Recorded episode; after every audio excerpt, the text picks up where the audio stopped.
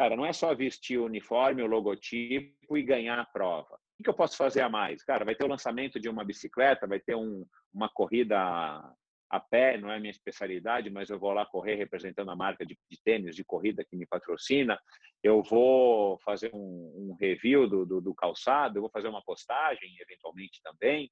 Enfim, o cara tem que buscar maneiras é, seja em qualquer modalidade que for, de cavar essas oportunidades. Hoje em dia, o conselho que eu daria é o seguinte para o atleta que vai se tornar profissional, ou atleta que está querendo se tornar, ou que já acabou de se tornar. Cara, você precisa buscar oportunidades e cavar oportunidades para dar retorno para o seu patrocinador.